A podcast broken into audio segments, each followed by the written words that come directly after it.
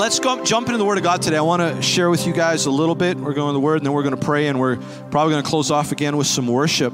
Uh, today, we're concluding our annual Legacy series. And so, we've been on this series for the last six weeks, and we've really been kind of building and focusing this way. Today, I'm, I'm bringing the conclusion of it. Um, and, and so, several key things are happening. Legacy is something that's been built by one generation that is entrusted to the next. It's something that is built. It's something that is sacrificed for. Something that is you know brought together, and then it is generational in nature, though.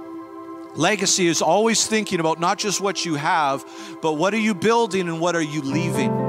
What are you leaving? What are you entrusting to the next generation? That's very built. And God's very much about this.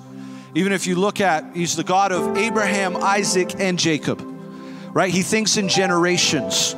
He does things in one generation, but part of that is to take to another generation. It's interesting if you go into Deuteronomy, where we find the great commandment love the Lord your God with all your heart, soul, mind, and strength, love your neighbor as yourself. Quite often, because that's the part Jesus quoted, we stop there. But if you read it, says, and this is still the great commandment. There was no stoppage. It says, Love Lord your God with all your heart, soul, mind, and strength. Love your neighbor as yourself. And you shall teach this to your children. Actually, part of the great commandment is to love God, to love your neighbor, but then to teach it to your children, to actually impart it to the next generation. That's part of the command. And so we want to have a heart for legacy. We want to have a heart for generations. We have a heart for what God's building here at Toronto City Church. And so in this time, we, as you guys know, but I'm recapping because I know we have some guests today. We've taken time to talk about just more of who we are as a church. We've taken time to talk about what God has called us to. And we've taken time to talk about what we're building. Everybody say building. That's going to be a big part of the word today. And so I want to take some time to do a little more, but I also want to just emphasize at the end, also today we mentioned our legacy offering. And so again, this is our annual offering that we take up that helps us, you know, it's above and beyond our regular giving. And what it does is it helps us to advance different key areas in the church as the Lord would lead. Now, I want to be really clear, especially for guests who joined us today. We didn't have you here to try and get money out of you. Please don't feel any pressure to give, any pressure to be involved in it. If you feel inspired by it and you'd like to do something, we'd welcome that. But this is something we do as a church family but it's something that comes from a heart of faith and a heart of believing God to build. Now, we actually had a great start. How many were here last week with Bishop Johnson, Lady Carolyn? So, Lady Carolyn kind of jump started things and got a whole bunch of people already sowing into the legacy offerings. So, we had a bunch of people already sowed or who made commitments. We're really thankful for that, but we do want to take it today and pray over it today and dive into that. Now, I just wanted to remind you of the practical things because we always want to be very clear about kind of where money's going and what's happening. And so, these are the different things that this offering is going to help us to advance, just so you can see it. So, $5,000 of this offering is going to go towards signage and visuals around the building. Again, we get used to what's where, but especially for new people, we don't have necessarily the best signage. We want to bring more visuals into our lobby and different visuals to, to bring more life and more uh, kind of vision to who we are. So that's $5,000. $10,000 is going to go to covering our server and internet update.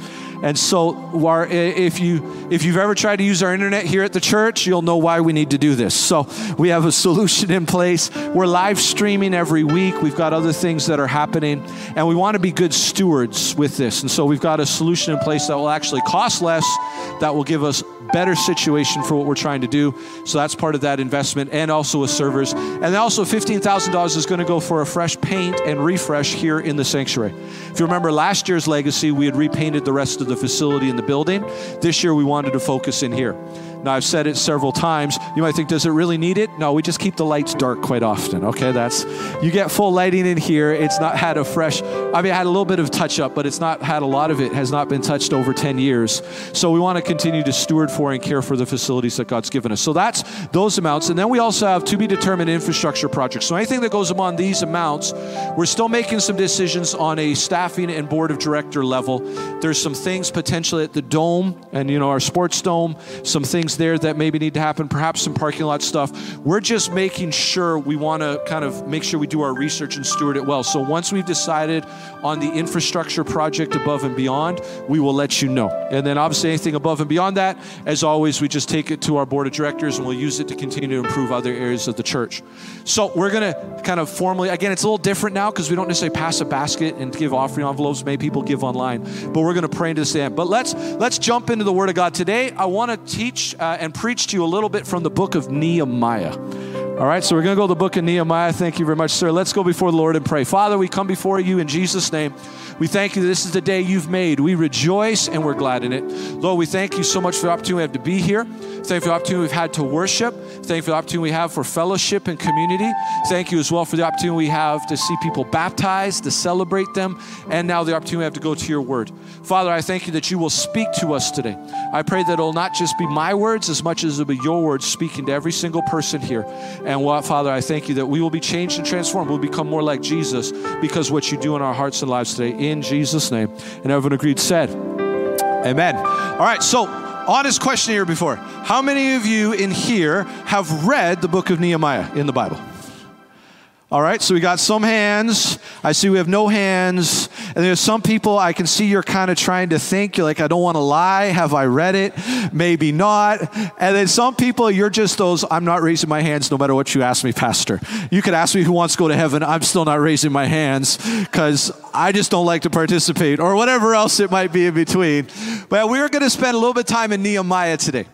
You know, as we're bringing a legacy, there's such a key theme here for legacy of building. And so I was asking the Lord, I was saying, Lord, what do you want me to talk about in the closing message? And I really felt like the Lord said, go to Nehemiah and talk out of the, teach out of the book of Nehemiah about being a builder.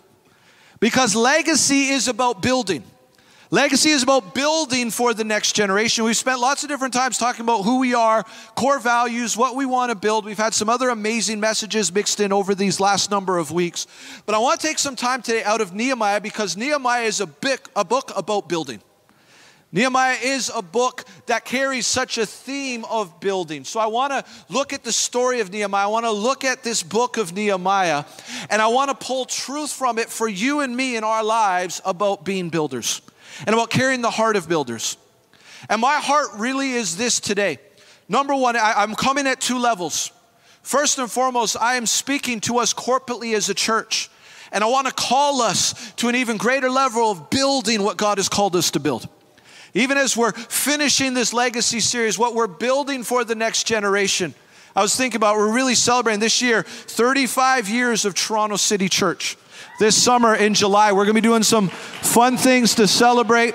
We've got 10 years since the merger between TCC and Church Without Limits. That's part of our story and our history. TCC is 35 years. Church Without Limits this year would have been 23 years old and celebrated 23 years. So you've got this heritage, this history coming together of who we are and who God's called us, but what we're building. So I want to encourage us corporately what God's called us to build, but I also want to come at the level, I want to encourage you with what God has called you to build in your life.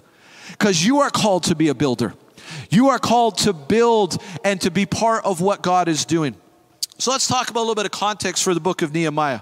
The book of Nehemiah is found in the Old Testament. Again, I know some of you are kind of going, Where, where's Nehemiah in here? And you're finding Nehemiah. Nehemiah is in the Old Testament, and it largely takes the form of a first person memoir that concerns the rebuilding of the walls of Jerusalem after the Babylonian exile. And this is rebuilt by Nehemiah, a Jew who was a high official in the Persian court. And the book is also about the dedication of the city and its people to God's laws. So, a little bit of history and context for you. If you look through and work through the Old Testament, the people of God, there's kind of this whole journey. It starts in Judges, and then it goes through Kings, and it goes through Chronicles. There's like this up and down. It's kind of like this roller coaster of you had kings and leaders who followed God, and the people followed God, and things went well in the nation. Then they turned their back on God. They went and worshiped idols or worshiped other gods, and things got really bad. And it just kind of kept going up and down. And you'd think reading it, you would think these people would figure it out and go, you know, when we serve God, things go good good, and we turn our back on Him and go to idols, things go bad. But you know, if we really look at our lives quite often, we look at the world around us today, we can still see that same pattern, can't we? And that's part of the pattern we want to make sure we break out of. We're committed to serving God. But ultimately, they reached a point of a stronger judgment because of how they turned their back on God. And Nebuchadnezzar and the Babylonians came and, and there's a whole bunch of story around this, but what they did was they finally just decided this enough. They had rebelled against their rule in their empire, and so they razed the city of Jerusalem. They tore the city down, they took captives and took them, and what they would do quite often when they were building these empires was they would conquer a land and they would take the best of the best from the land. They take, I mean, obviously they'd kill some of the key leaders, but they didn't want to kill everybody. They actually wanted to take most of the people. They'd take the best of the best, and they'd bring them back to Babylon and bring them back to the center because they wanted the best of the best of the empire who were there.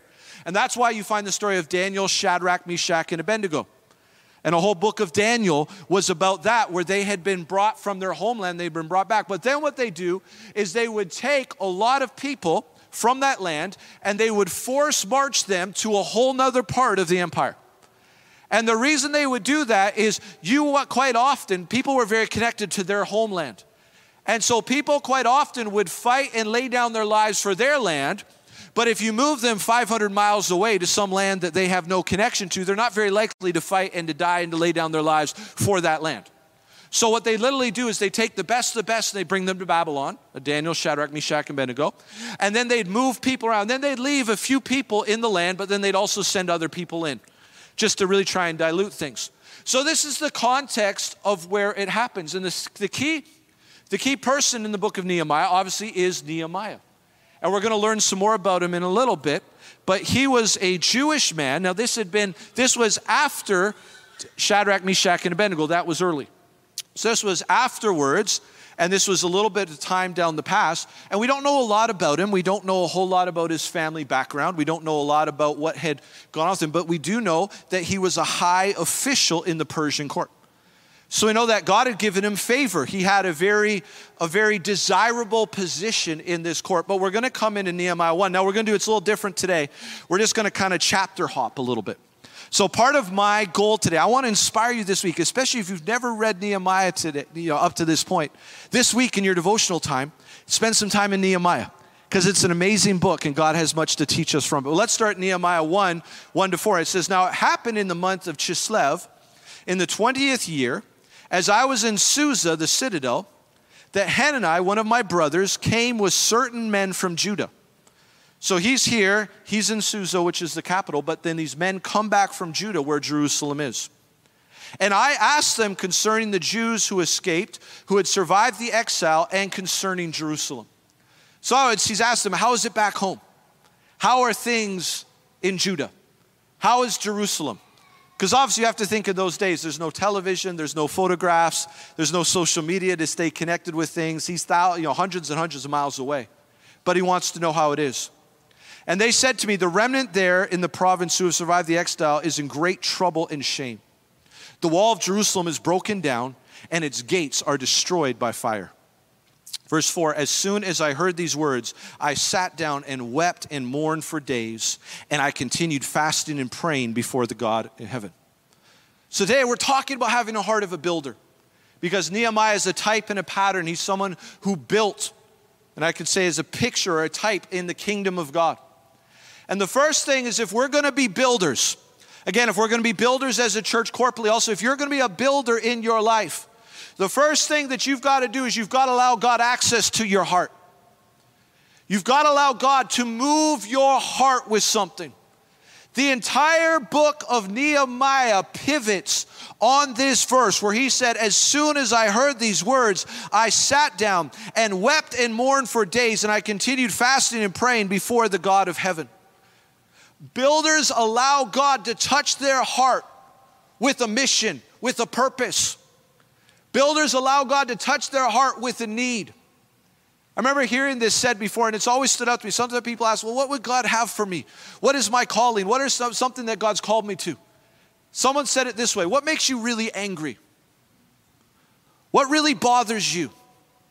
What do you watch? You go, This isn't right. This needs to change. This needs to happen. Maybe, maybe you have a heart for young people in our society, or maybe you have a heart for, for people who are in need, or maybe your heart's really for the business community and there's just things in the business community you want to see, or maybe it's in the education realm. What, what is God placed inside of your heart? Because this entire book of Nehemiah happened, because Nehemiah could have gone, Oh, that's just so sad. That's disappointing. But here he is, hundreds of miles away. There's nothing I can do about that right? It's out of my control. That's too big of a problem for me. This is too big of a situation for me to deal with or me to handle.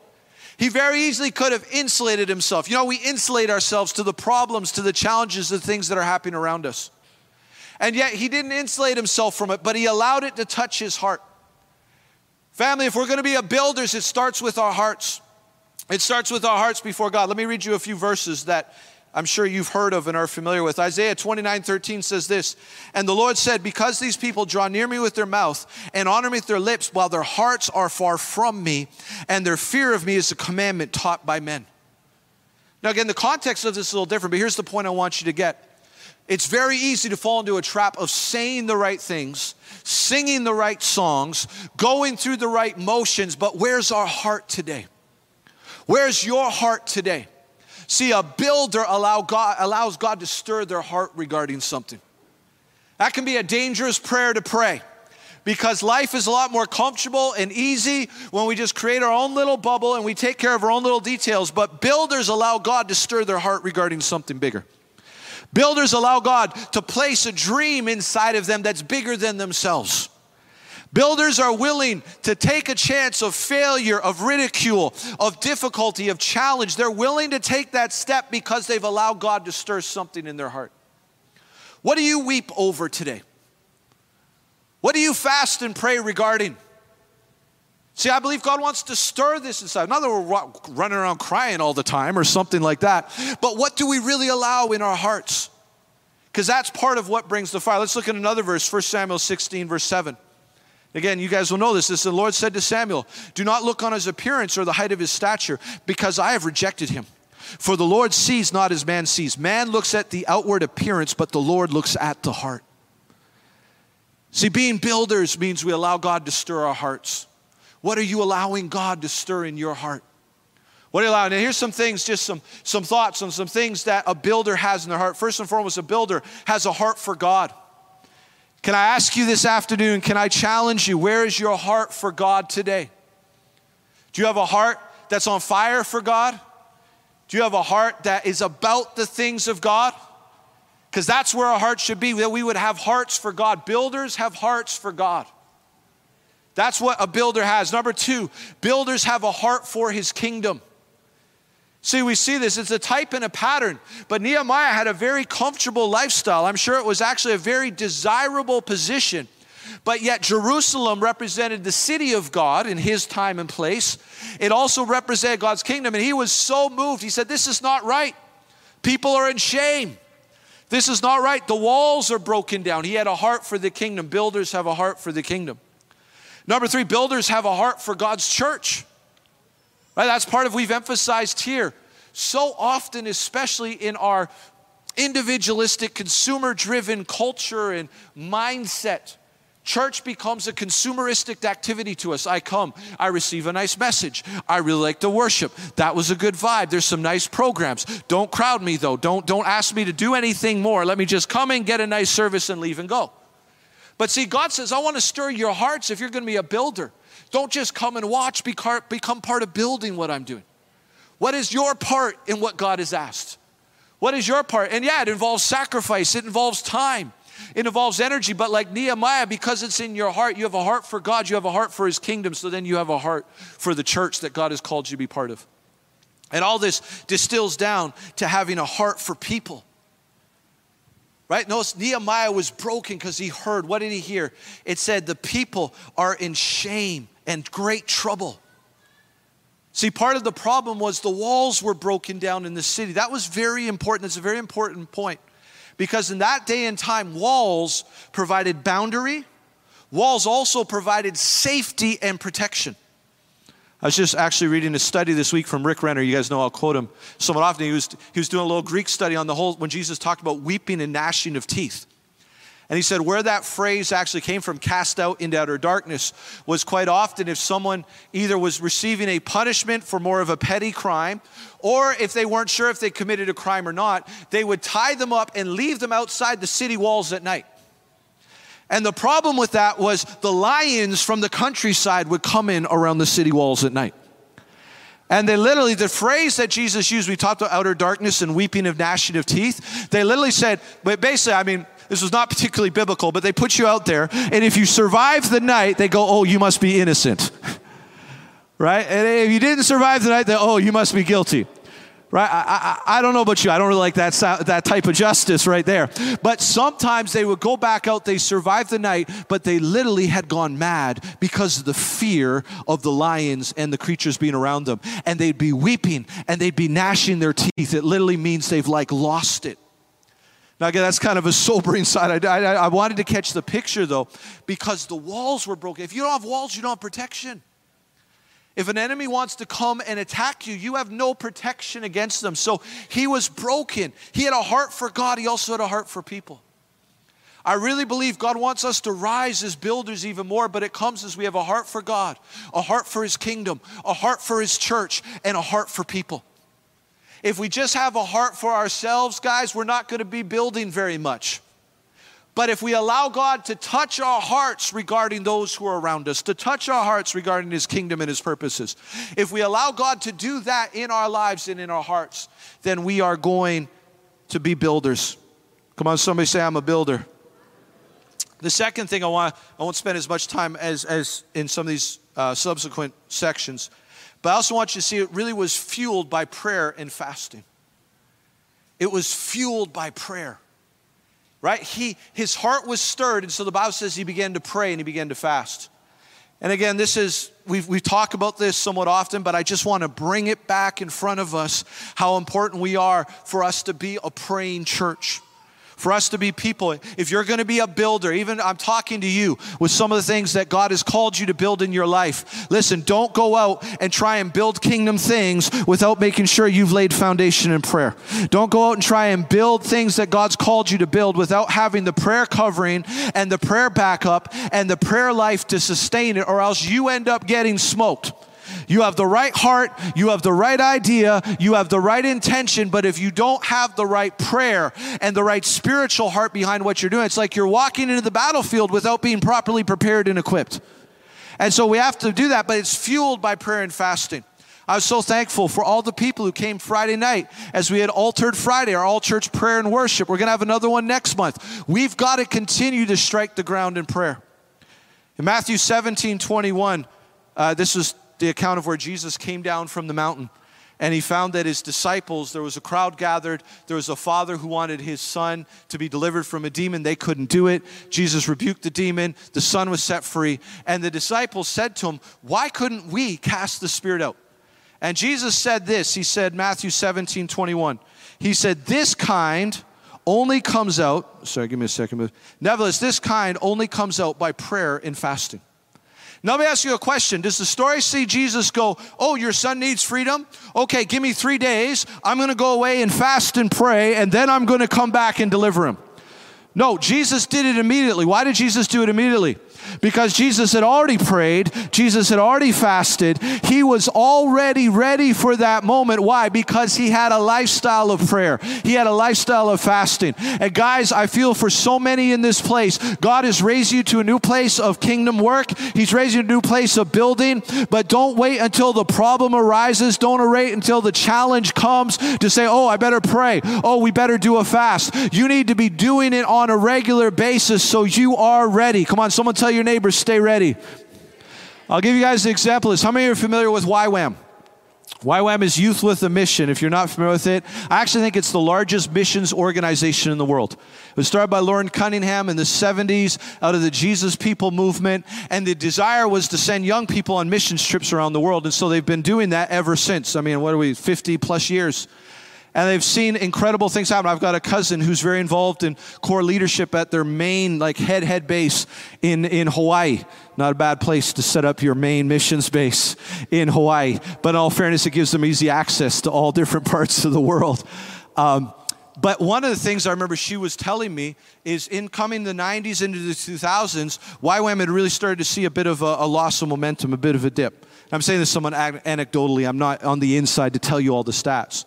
But then they started to get connected with the prayer movement because in the 2000s, God had really started to raise up night and day prayer, International House of Prayer.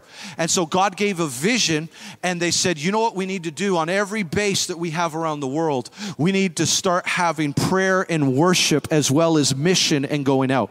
And so they called it fire and fragrance. Keep the fire in the altar. Let a fragrance rise before the Lord. And they began to have prayer and worship. So they literally would send teams out while they had prayer and worship also happening. And they literally saw things explode to a whole new level. They saw more miracles. They saw more people come to Jesus. They saw more momentum coming through movement because they said, let's keep going, but let's also make sure we're being a people of prayer and of worship before God. You know, sometimes people kind of compete them against each other. They don't compete against each other. We need all of it right? We need it all, but it's about prayer and fasting. So if we're going to be builders, let's keep leaning in to prayer and fasting. Amen? Amen. Let's go to Nehemiah chapter 2. So we're going to jump ahead. So we're going to jump ahead in the story. Again, I'm skipping parts, so go through and read it yourself. And Nehemiah 2 1 8 says this In the month of Nisan, at the 20th year of King Xerxes, when wine was before him, I took up the wine and gave it to the king. So this is still, watch this, it's interesting here. Notice that Nehemiah prayed this out in his heart. And it doesn't even tell us for how long.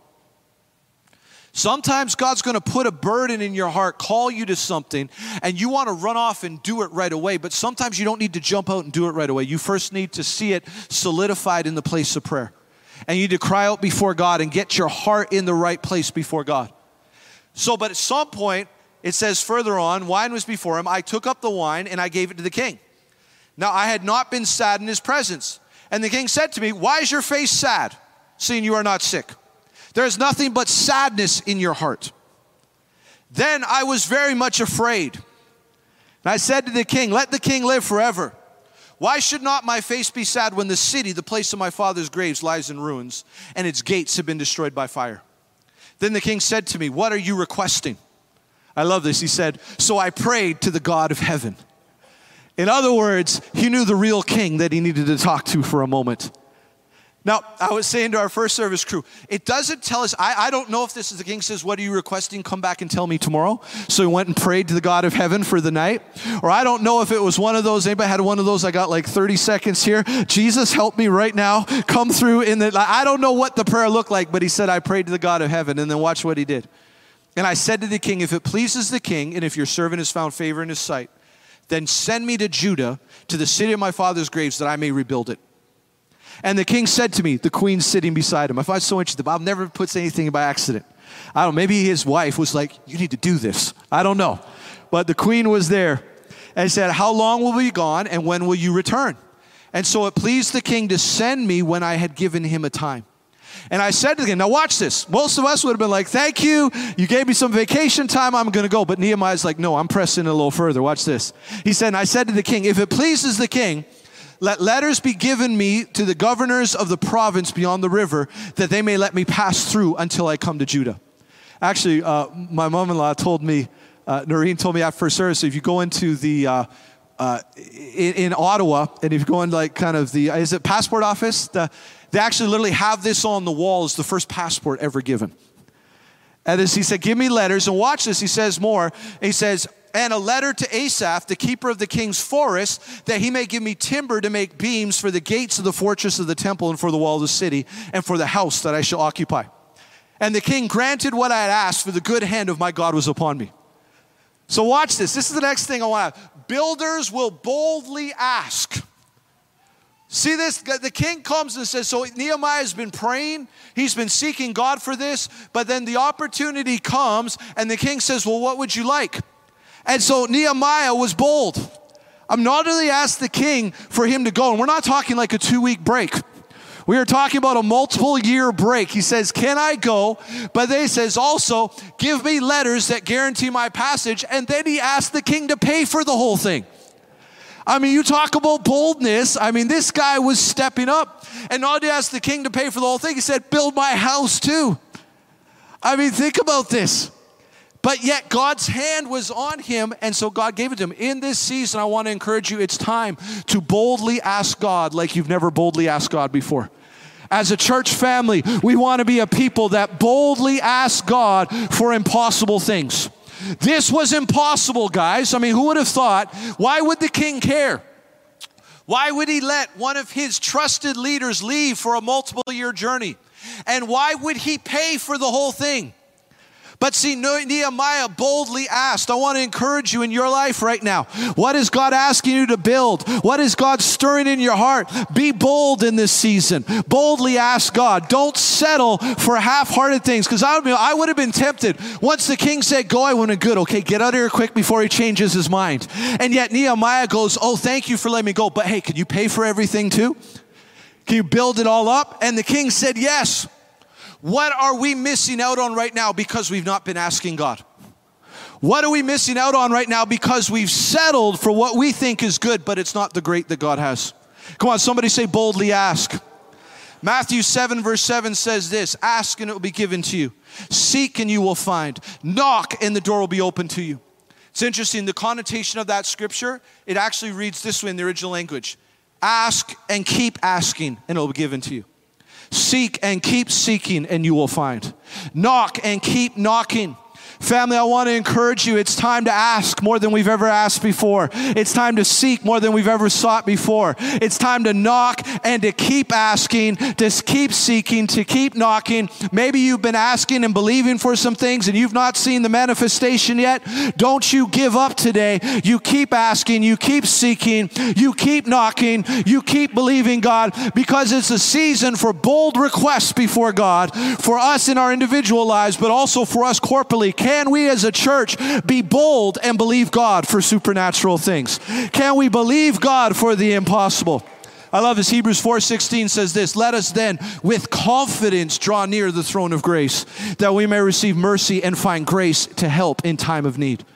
See, Nehemiah was before the throne of the king, but we don't just have King Xerxes, who obviously had great power. We've got the King of Kings and the Lord of Lords. And it's time to come boldly to the throne of grace to find help and mercy in our time of need. How many people want to grow in your boldness in this season? Amen. Bold in heaven, bold on the earth. This is where God say. Let's look. Now we're going to go to Nehemiah 3, verse 1. We're going to talk a little bit more about builders. So, builders, number one, builders allow God to stir their heart. Number two, builders pray and they fast. Number three, builders are bold in what they ask for. They believe God for big things. Number four, let's look at Nehemiah 3, verse 1. So, again, we're skipping the story a little bit. Nehemiah gets permission from the king. He goes back. He surveys the land. He surveys the walls. He does it very strategically. He does it at night so people don't know what he's doing.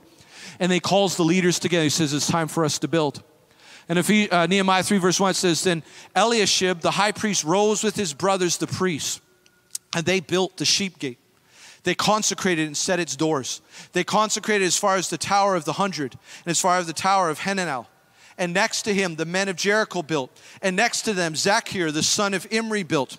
And if you go on through this chapter, it just begins to list all the different families, all the different tribes, all the different people who began to build their part of the wall. The third thing I want you to hear today, family, well, technically it's the fourth thing, is that builders work together in unity as a team. It was not just Nehemiah who went by himself to build these walls. He went as a catalyst, he went as a leader, but then he began to call the people and raise them up. And if I can speak to us corporately as a church family, God is calling us to a greater unity than ever before. God is calling us to work together to build and to advance his kingdom. And we need to make a decision that I want to build my part of the wall. I want to build. You see, you don't need to build somebody else's gate. You just need to know what God's called you to do.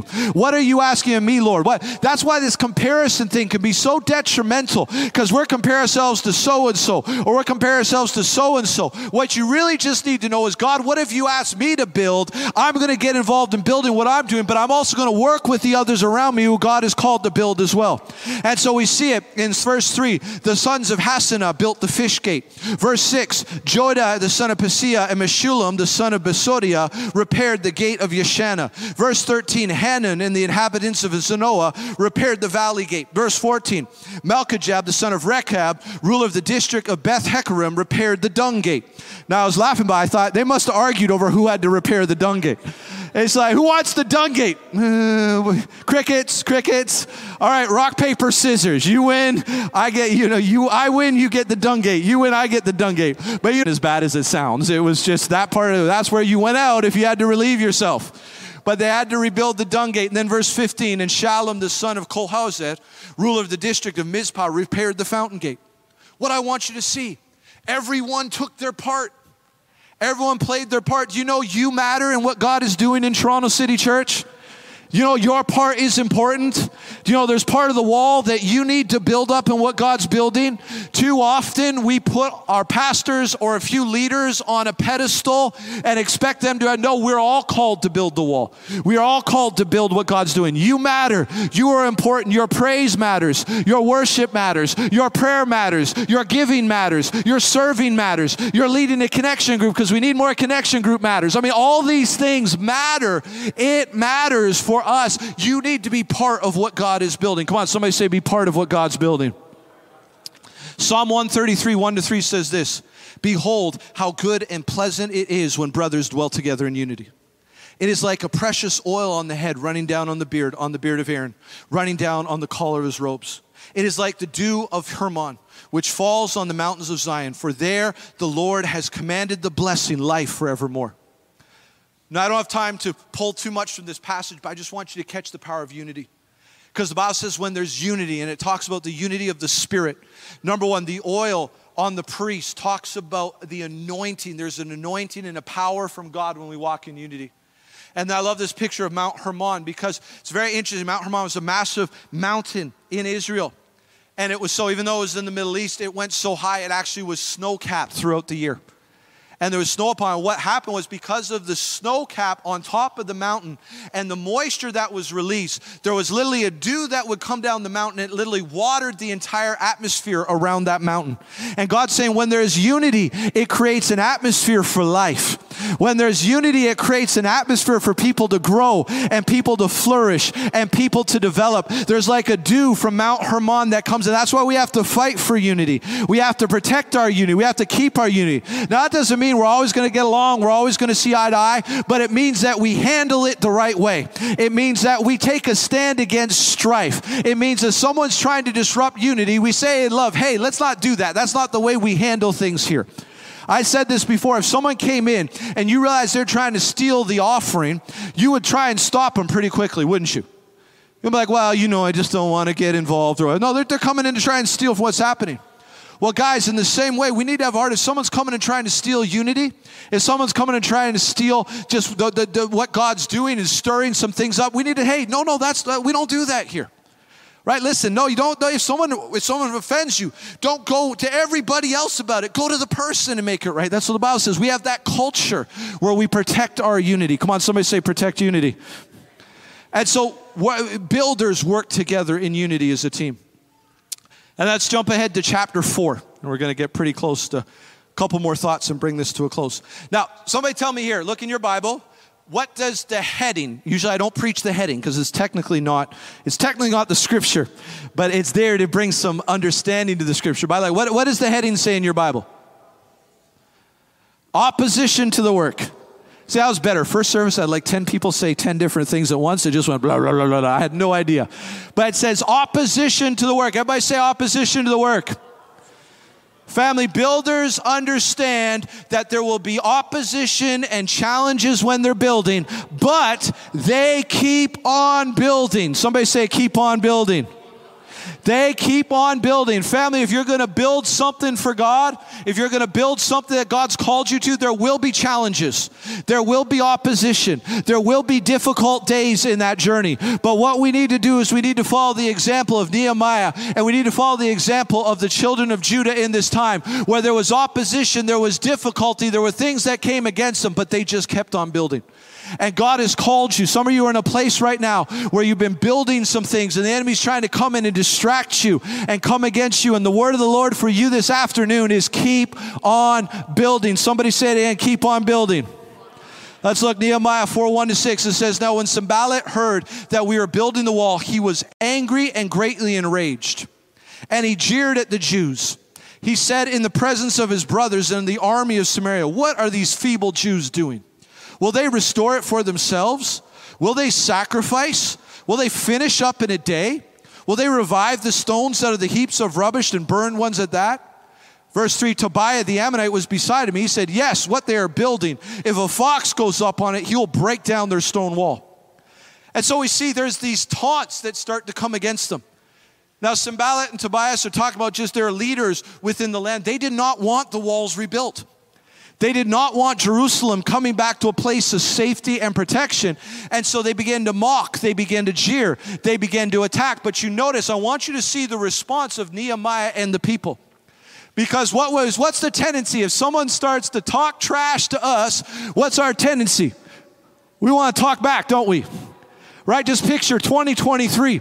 Sanballat, you know, at Sanballat on Twitter. He's who do these guys think they are? He's starting to talk trash, talk at Nehemiah. What are you doing, Nehemiah? Right? Tobias gets in there. Come on, a fox is going to make your walls fall down. They're talking, and it would have been very easy for them to get into a back and forth, for them to start fighting with them, to start arguing with them, to get pulled into it. But we see happens, verse 4. They just simply did this Hear, O God, hear, O our God, for we are despised. So what did they do? They didn't even respond to them. They just went to the Lord. They said, Here, God. Now they prayed a pretty hardcore prayer. They said, Turn back their taunts on their own heads and give them up to be plundered in a land where they are captives. Do not cover their guilt and let not their sin be blotted out from your sight, for they have provoked you to anger. Watch this in the presence of the builders. David said, We're building. We are building. We're not getting distracted. You can say whatever you want to say. You can do whatever you want to do, but we are going to keep building. And we're going to go to the Lord and then we're going to keep building. If we go a little further in this chapter, I won't read it to you right now. The taunts didn't work. So Sanballat and Tobias and their whole crew decided we're going to start attacking and trying to kill them. So Nehemiah said, Oh, they want to come attack? Okay, everybody, tomorrow morning, get your hammer, but get your sword. And have a hammer in one hand and have the sword strapped to your side. Half of you are going to stand guard and half you go. But here's what we're not going to stop doing we're not going to stop building. You can taunt us, but we're not going to stop building. You can threaten us, but we're not going to stop building. You can throw whatever you want to throw at us. We are not going to get distracted. We're not going to get pushed off, but we are going to keep building. And I want to encourage you today. You might be going through hell on earth right now, and it may feel like everything. Don't you stop building what God's called you to do. Don't you stop doing what God has told you to do. You keep on building. Come on, somebody say, keep on building. Keep on building no matter what. Come on, some of you, maybe you walked in today and you're ready to throw in the towel on something God has said to you in your life. You keep on building. Don't you stop. I'm sure some days they're building and they're feeling pressure and they're, I don't know if this is ever going to happen. We don't, you know what it is sometimes. You're in those seasons and you don't know how everything's going to work out and you don't know exactly how things are going to come together and you're kind of having some relational drama going on and it seems like everything's just happening right now. Just keep keep on building. Keep building your relationship with God. Keep doing what God told you to do. Keep serving in His kingdom. Keep building what He's asked you to build in your life. Keep on building. Come on, somebody say, keep on building. If the team wants to come back and join me, 1 Corinthians 16, verse 9. For a wide door of effective work is open to me. I love that part of the verse. Right? A great door is opened. You know, don't you love getting prophecies? God's opening great doors for you that no man can shut. Right? I love those kind of prophecies. Great doors are opening. This is awesome. Things are happening. But I don't like the second part of the verse so much. But it's there. It's part of the verse. It says, and there are many adversaries. I don't like adversaries. I like everything to be easy. I won't get you to raise your hand if you're like me on that. I like everybody to like me. Right? I like everyone to understand my heart and my motivations and just think I'm a great guy. Right? That's what I like. I like when it's easy. I like, I mean, I recently I was talking to Lord about something. Lord, can it just not be easier on this one right now? But God says, well, great doors of opportunities, great adversaries. Right? We want the great doors, we want the adversaries, but I found they often come together. Why? Because the enemy does not want you to walk through those great doors. And so you have to make a decision and a commitment in your heart, even though there's adversaries. Here's what I've learned when there's a lot of adversaries, there must be a great door somewhere around here Right? God's got something he's just about to break loose. Something's just about to happen. If the enemy is attacking me this hard, if he's coming against me this much, there must be something he is terrified about because he would not be bothering me if there was nothing going on in my life in God right now. And so I want to encourage you stop looking at adversaries as a detriment and start seeing it as a signpost that God is moving and I'm going to keep moving with him. Come on, somebody say, just keep building. Galatians 6 for 9 says this, and let us not grow weary of doing good, for in due season we'll reap if we do not faint or do not give up. Why would we grow weary unless it's hard sometimes? Why would we grow weary unless the race was a little longer than we thought? Why would we go weary unless maybe there was some mountains we had to climb and we didn't realize it was going to be this big of a mountain. We didn't realize it was going to be this deep of a valley. We didn't realize we were going to have to lose that friendship because we're just trying to follow God and we didn't even do anything wrong or this or that. Why, why would we not grow weary unless there was some reasons? But here's God's promise He says, Don't give up because in due season you'll reap. In due season, it's going to happen. When's due season? I don't know, but I know it's coming. And you're going to know when it's coming. Why? Because we just keep building. Come on, somebody just prophetically declare it in this place. Just keep building. Come on, someone say it today. Just keep building. I love this Revelations 14 12. Here is a call for the endurance of the saints, those who keep the commandments of God and their faith in Jesus. Guys, I want to encourage you. Revelations is talks about serious times, and we are in some serious times right now. I don't pretend to know exactly where we are on the time scale of God, but I will say this there is a call for the endurance of the saints. There is a call for you to persevere. God's developing in you a thick skin, God's developing you a determination in your heart because the determ- endurance of the saints, we will keep the commandments of God and we'll keep our faith in Jesus. And here's what you need to do today hear it in your spirit, hear it in your heart. Just keep building. People don't understand, just keep building. You're not sure where the money's coming from, but you know God promised He'd provide, just keep building. You don't know exactly how it's all going to work out in the end. You can't see certain things, just keep building. No matter what is going on around you, there's attacks, there's fires, there's eh, eh, you know, things, just keep building. Why? Because in verse 6 they say, So we built the wall, and all the wall was joined together to half its height, for the people had a mind to work. Notice the people kept building. The people kept working. And then if we go to Nehemiah 6 15 to 16, it says, So the wall was finished on the 25th day of the month of Elul in 52 days. This was miraculous. And when all our enemies heard it, all the nations around us were afraid and fell greatly in their own esteem, for they perceived that this work had been accomplished with the help of our God. Family, I want to encourage you today. You just keep building. You just keep building. Let's us just keep building because you're not building on your own. If God has called you to do it and God has told you to do it and God has provided for it, God will help you to finish the work. God will help you you to just keep building. And no matter how many Sanballats and Tobiases try and step up in your way, if God is for you, who can stand against you? You just need to make a commitment. I'm not going to stop. I'm just going to keep building. I'm going to keep building what God's told me to do. As a church family, we're going to keep building what God has told us to build. Come on, somebody say it again. Just keep building. Come on, say it again. I'm going to build. Come on, say, just keep building. And so I want to, in this moment, if you are going to say with me, I'm just going to keep building. I'm going to move forward. I'm going to be a builder. I want you just to stand to your feet all across this place, just as a response to God. Come on, let's raise our hands to the Lord right now. Father, I thank you in the name of Jesus for every person in this place. And even as we stand to our feet to say, I'm going to keep building, even as we stand to our feet to say, I'm going to follow what God has for me to follow, I'm not going to back down. Father, I thank you for what you've called. First and foremost, I pray for every individual in this place. God, because you've called them to build as part of your kingdom. They've got part of the wall that they are called to build. And I pray today in Jesus' name, I thank you for fresh grace. I thank you for fresh strength. I thank you for just what you've placed in their heart, God. Lord, and they like have a spirit of Nehemiah that they will just keep building in Jesus' name. But Lord, I also pray for us corporately in Jesus' name. I pray for every person in this building, God, that together as a church family, we would be more united than ever before. We would be joined together by your Holy Spirit. Yeah, God, of course, in churches of any size, but this size, we're going to have differences at times. We're going to have ups and downs, but we are united around you. And Father, we are going to be together and we are just going to keep building in Jesus' name. I thank you for what you've called us to build here in the natural, but also in the spiritual. And I thank you for every person coming into their place.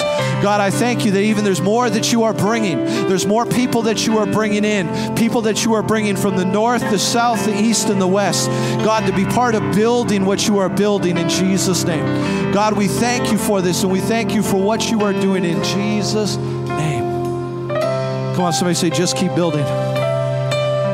Now, what I also would like us to do, I said at the end, we're going to pray over our legacy offering. So I've already explained to you again, um, if you're a guest, there's no pressure on this stuff whatsoever, but we want to build. And, you know, I was thinking about the chair that you've been sitting in here today is there because somebody gave. Right? The, uh, you know, when you walk in today, the, the sound system you're listening to me on was because two years ago we had a legacy offering and a bunch of people gave so we could update because the sound system we had was about to bite the bullet. Right? There's a very practical side to it. Right? The, uh, the, the, the building we're in is because people gave. Some of you gave to even see this place come up. And in doing that, so we have an opportunity once again to give to keep advancing, to give to keep building forward. And so I want to encourage you do what God tells you to do. That's just your place on the wall. What's God asked you to do?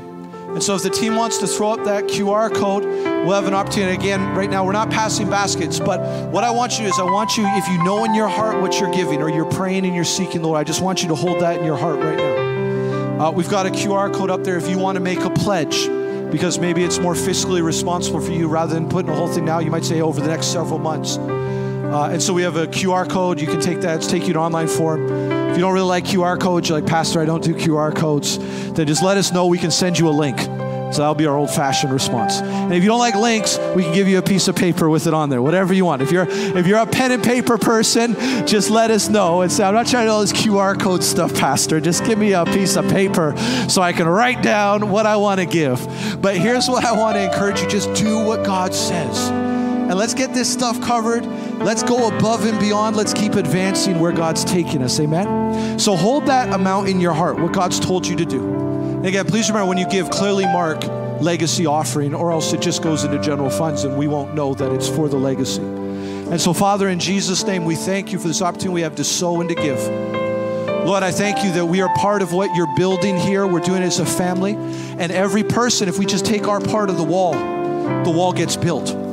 And so I thank you for each one of us having a sense and knowing what our part of the wall is. God, that we would hear and we would obey. And Father, I thank you that even as we give today, we give with a spirit of faith where we say we're going to keep on building in Jesus' name. Come on, somebody say it again. Say, keep on building. Come on, I want that's your faith in your life. Keep on building. For us as a church family, we're going to keep on building in Jesus' name. So let's do this. Let's can we just seal this with the worship for a moment? Let's just worship God, and then I'm going to dismiss us and get us out of here. Let's sing this.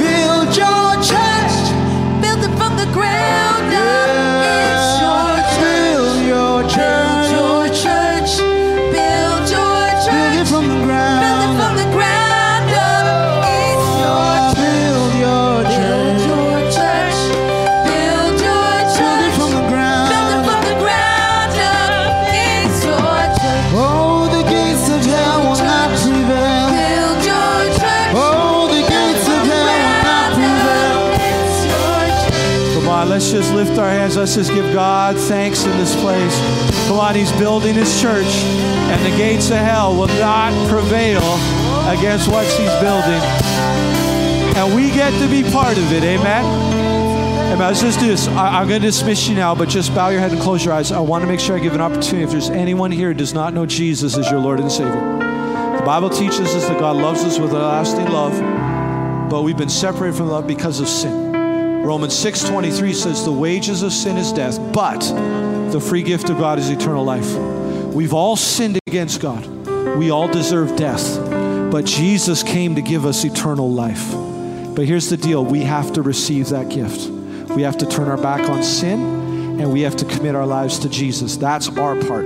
He does everything else, but it's our part. I want to encourage some of you come in today and, and you kind of you're feeling something. You know something is here that's different, it's real. That's that's God, that's God's presence. And He wants you to know Him, He wants you to walk with Him. And so just with head bowed and eyes closed, I want to ask, because we're going to close in prayer. But if you're in this place, you say, I need to give my life to Jesus, or you say, I need to give my life back to Jesus. I want you, we've been talking about boldness today. I want you to something bold. I want you just to raise your hand wherever you are. If you say, I need to give my life to Jesus, or I need to give my life back to Him. If there's anybody in this place, Amen. All right. We always want to give this opportunity. Let me encourage you, just for anyone who's kind of on the fence, the devil does not have to get you to say no to God. He just has to get you to say not today enough times. And so don't say not today, but listen and hear the call that God has. So, again, I want to bring things to a close. Again, if you guys don't mind throwing that QR code back up for me, if you want to give a pledge or something towards legacy, uh, so you can do other things. But we love you guys. God bless you. Remember, parents, sign up your students for the grad party that's coming up this coming Saturday night. But please sign up today so the team has numbers. Men, we've got our Brotherhood and Bacon breakfast this coming Saturday. Want to see you there, 9 a.m., five bucks. We're going to have a lot of fun. It is going to be good. Bring sons, like fathers, sons. Everyone come together. That's this coming Saturday. And what we want to ask is this today it's a little different. We've got a lot of things happening in the building. So, School of the Spirit with Pastor Sharon, Pastor Samuel class, you're actually going to be in here. So, you won't be in your regular classroom, you will be in here. In light of that, we need to ask if everyone can be a little quicker in exiting today, just so the class can make sure they're set up. And if you're part of the new to church meeting, that is going to be back. I know some people don't go to the kids' wing, but it's back in room G and uh, F and G in the kids' wing down the bottom of the hall. So, for those of you signed up for that, please come and join us. Uh, you probably can come pretty now immediately. We'll start pretty quickly with that. We got some refreshments for you, but we love you. God bless you. Thank you for sowing. Thank you for being involved. Obviously, our regular offering and tithes, we can get those in as we usually do. But let's keep building with God. Amen. As He's building His church, we love you. God bless you. Have an amazing Sunday. church, build it from the ground up. It's your church. Build your church, build your church, build it from the ground up. It's your church, build your church, build your church, build it from the ground up. It's your church, build your church, build your church, build it from the ground up. It's your church.